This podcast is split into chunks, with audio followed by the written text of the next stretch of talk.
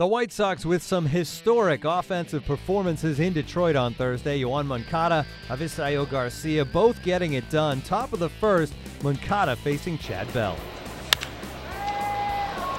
Ball hit deep into left center field. And it is out of here. So a long home run by Moncada. And it is quickly 1 0 good guys. Two balls, two strikes on Avi, the 2 2. Swinging a shot up the middle. Iglesias had it go off his glove. That's going to get one as Anderson scores. Moncada follows. And Abreu's now at third. It's been a four run fourth. The White Sox now lead 6 to 2. That ball hopped up on Iglesias, who was either going to catch it and start a possible double play or have that happen and have it turn into a two run single. That's a good piece of hitting there. Stretch! It will. You can put it on the board. Yes. He just reached out and poked it into those seats in right field. And it's a 10 2 Sox lead. Mercy.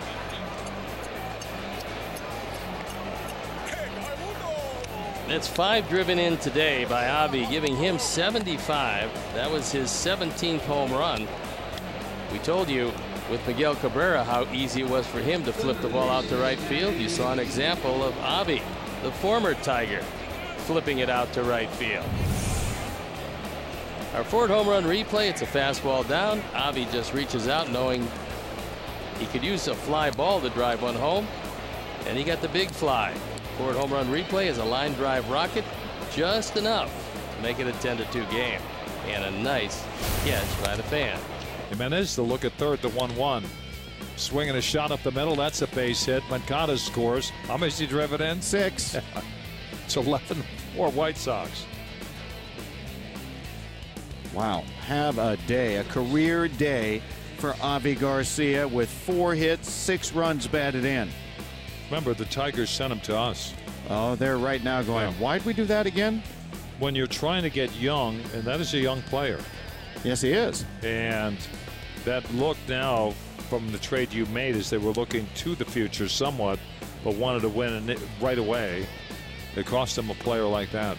The White Sox win at 17 to 7. Moncada, Jose Abreu, and Garcia combined to go 13 for 15 with 10 RBIs and 10 runs scored. Garcia is just the second White Sox player with 5 hits and 7 RBIs since 1913.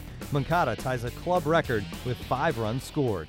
Garcia's 7 RBIs were also a career high, and he spoke about his performance after the game. you know, I just trying to do my job and trying to, you know, help, help the team win. Yeah, well, you guys are having some fun and have really even some after losing uh, some golf games earlier. You guys are. Oh boy, that you know who that was? That was Yeah, I know.